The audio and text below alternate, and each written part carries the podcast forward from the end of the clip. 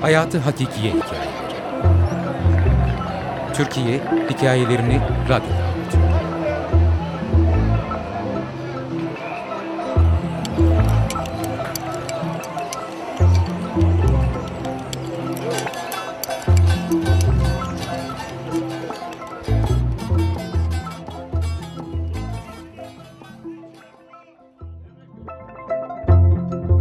Muattar Hanım'ın İhtilal Macerası Anneannem ve adaşım Muattar Hanım çok tonton bir kadındı. Şişman gövdesiyle tezat, incecik bacakları vardı. Kendisiyle patatese kürdan batırmışlar gibiyim diye dalga geçerdi. 1960 yılında Erenköy'de o zamanlar Sümer Evleri diye adlandırılan Sümerbank Kooperatif Evlerinde yaşardık. Dört paralel kısa sokaktan ibaret bu mahallenin doğusu Taş Mektep, batısı da Hamam Sokak'tı. Erenköy o zamanlar inanılmaz sakin bir mahalleydi.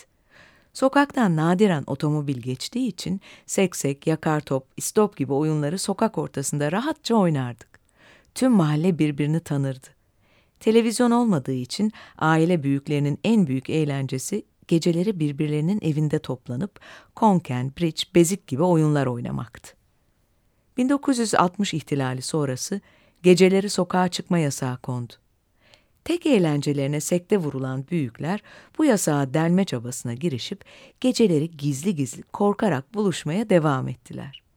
Evler birbirine en fazla beş dakikalık yürüme mesafesinde olduğu, mahalle sadece evlerden oluştuğu ve dolayısıyla nüfus da çok az olduğu için aslında büyük bir yakalanma riskleri de yoktu. Ya da öyle sanıyorlardı. Ama bakın başlarına ne geldi. Bir yaz gecesi anneannem dedemi evde bırakıp arkadaşlarıyla bir üst sokaktaki bir başka arkadaşlarının evine gider. Sıcak yaz gecesinde keyifle iskambil oynayıp gece saat bir civarı evlere dağılmak üzere beş kişilik bir grup olarak misafirlikten ayrılırlar.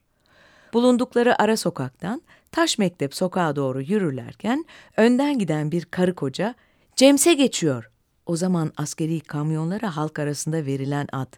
Geri dönün, hemen saklanalım diyerek anneannemleri çıktıkları eve geri sürükler.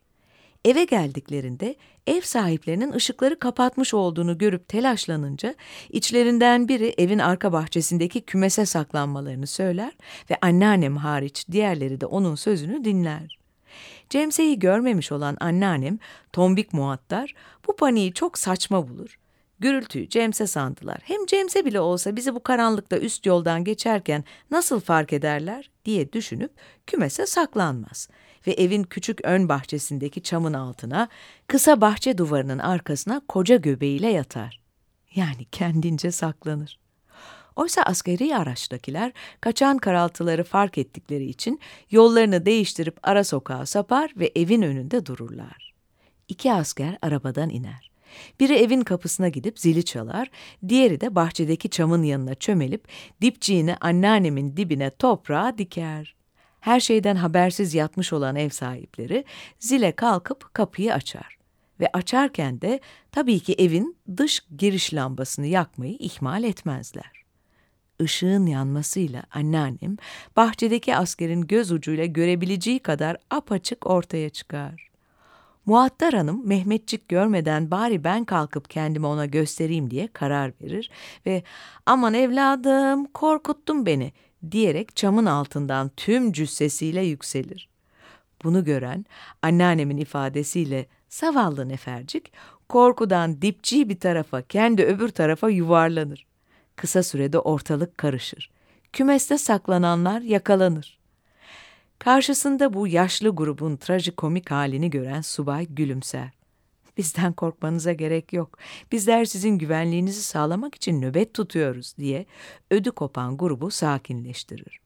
Anneannem her ne kadar e, ben karşıki evin çitlerinden atlayarak evime gidebilirim dese de subay ikna olmaz ve teyzeciğim hiç öyle şey olur mu diye anneannemi askeri kamyonun önüne oturtup eve kadar getirir.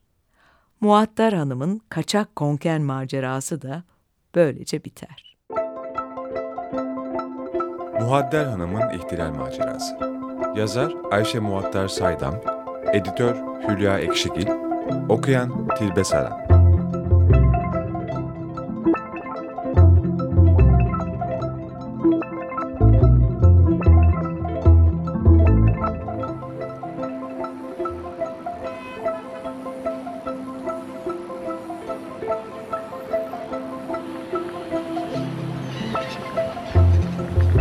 Hayatı Hakikiye Hikayeleri. Türkiye Hikayelerini Radyo'da